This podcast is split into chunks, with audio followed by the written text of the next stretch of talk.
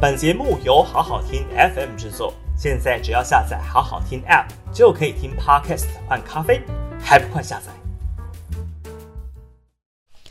好好听 FM 的朋友，大家好，我是平秀玲。五月二十七号的今日评评里，我们来谈谈在这一波的防疫乱象当中哦，很多公众人物也都做了错误的示范。民党立委高嘉瑜确诊之后，居然拍了一个影片哦，说要寻找真凶，到底是谁把病毒传给他？那最后居然还点名同党立委邱志伟哦，他说呢，邱志伟在他的旁边脱口罩，居然没有通知他等等，然后呢说找到了凶手就是邱志伟哦。那这件事情呢，当然是引爆邱志伟的不满。我们可以看到呢，在民进党的立委群组当中哦。大家都在围剿高嘉瑜哦，这个吵架的用字用词啊，大家会觉得好像跟小学生、中学生在吵架的内容很像哦。其实还蛮难相信，这是民进党堂堂国会议员们的吵架内容。不过重点是高嘉瑜确诊，却质疑别人是传染给他的这个疑凶啊。那这样子的一个态度，其实呢，对于现在。整个台湾基本上是社区大流行的一个疫情来说，真的是没有什么意义哦，而且呢，还会引发针对确诊者的一些质疑哦。前几天才有一个妈妈啊，贴了她的小孩子哦，在这一个确诊之后，那已经隔离了。啊，解隔之后回到学校上课，结果呢，有同学传了一张纸条，那在纸条上面写说，这个是他是确诊过的，所以呢，我们不要靠近他。那这样子当然对于确诊者或是曾经确诊者是。一个歧视哦，那其实，在现在呢，每天都上万人确诊的状况之下，谁确诊谁没有确诊哦？只不过是这个病毒哦，在传播的过程当中，谁比较幸运，或是谁正好呢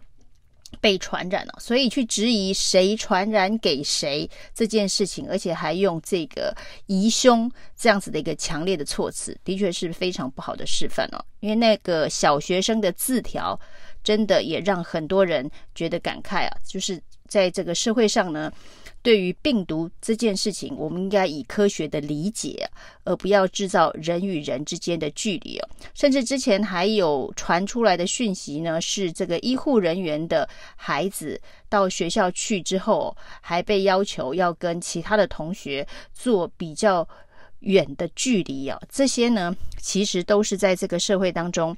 因为疫情。而发生一些不该有的一个对人的一个差别待遇，公众人物其实不应该要助长这样子的风气，制造这样子的一个秩序的这个混乱哦。所以高嘉瑜的确是做了很不好的示范。那民进党群组的吵架内容也让大家叹为观止。那继高嘉瑜之后呢，国民党的立委叶玉兰，他在确诊之后哦，不过他在确诊之前呢，就说呢，他觉得他很有可能确诊，于是呢，就连塞了四次的这个快筛，那还告诉大家他喝了很多的防疫茶，如何如何。那这件事情哦，当然会让大家其实质疑说，这个叶玉兰用四次快筛。那筛出了两阴两阳等等，后来去 PCR 才确诊是阳性这件事情哦，其实有一部分也是蛮针对性的，因为呢，之前周玉蔻啊在确诊的时候也是大声嚷嚷，而且他说呢，他的确诊呢是被误诊，于是呢，他说他每天都快筛哦，虽然 PCR 是阳性，但是他连筛十。十天的样子哦，连筛了七八天，就开始每天说，我每天都筛到阴性哦，所以一定是 PCR 做错，PCR 的检体还讲 PCR 的检体被污染，如何如何，还要控告侯友宜，还要控告这个新北市联医等等哦，这些都是很错误的示范了，甚至当然后来发生了这个特权要求万芳医院的家医科主任到府 PCR，呃的这一个特权丑闻呐。那整个事情呢，当然是非常的荒腔走板啊。但是不管是公众人物任何的这一个动作，对于防疫是不是一种干扰哦，那都是在行为之前呢，应该要三思而后行啊。那叶玉兰的问题呢，是他这个快筛四次，有人说质疑他浪费这个快筛，快筛是稀有资源啊。他那当然呢，他也解释他这四个快筛到底是如何取得的。那跟之前周玉蔻天天天天不知道在快筛些什么，呃，就是为了要证明新北市误诊他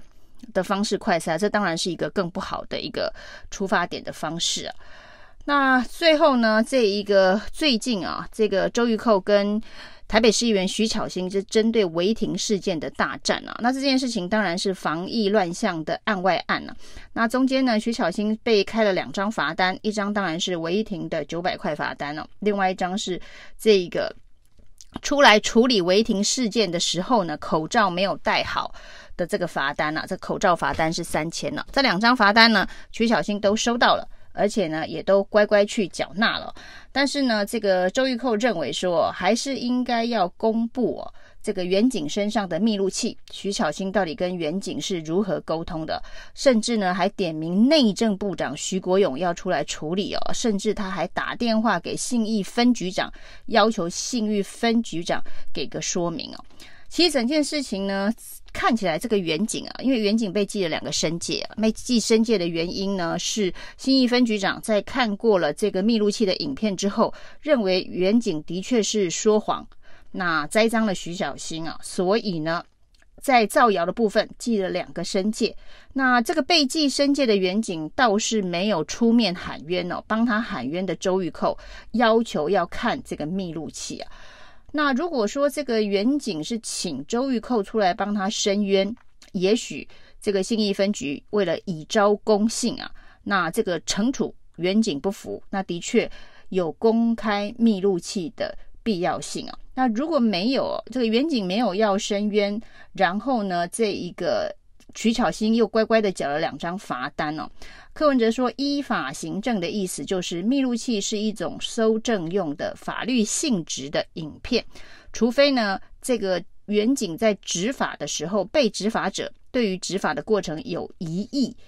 那。”可以要求说，我不愿意缴这个罚单，不然从密录器来做仲裁跟判断了。所以密录器的影片是收证收证用的法律性质的影片哦。那至于徐巧芯对于整个罚单开罚单的部分没有异议，也缴了钱了，那这个收证用的法律性质的影片当然就没有公开的必要。这是在。依法行政的原则之下所做的处理，所以事实上，新义分局长拒绝这一个公开密录器哦，是没有什么法理上面的问题哦。那要求内政部长徐国勇出来处理，意思就是说呢，呃，这个密录器的影片应该是不利徐巧芯的，所以呢，最后远景的申诫应该是要取消。如果是远景的申诫应该要取消哦，这个徐国勇还听了周玉蔻的话，去施压信义分局长。取消了、撤销了员警的申诫，那这个当时惩处这个员警的信义分局长，难道不应该再受到惩处吗？那这件事情呢？另外呢，周玉蔻呢还去这个找了台北市议会的议长陈景祥啊，要请他去教训徐巧芯哦，就说呢，你徐巧芯的态度不好，对周玉蔻的这个长辈啊，这个。呃，用字用词人身攻击啊，那要求陈景祥要去教训这个徐巧芯啊，那因为他不够这个敬老尊贤呢，他这个人身攻击啊，这当然也都是一个非常奇特的操作，要徐国勇去压信义分局长公布影片哦，要陈景祥去教训他的后辈，这个议长要去教训议员哦，这些难道都不是？特权施压吗？假设呢，周玉蔻对于特权施压的标准呢，定得这么高，连这一个被记申诫的远景都自己不出面喊冤了，那他去施压徐国勇，他去施压陈景祥，难道这是为了社会公益吗？其实现在在这个防疫的期间哦，讨论这些这一个争议啊，真的蛮浪费这个篇幅的，蛮浪费媒体了，蛮浪费公器资源的，所以哦。我也实在是讲太多了。以上是今天的评评理，谢谢收听。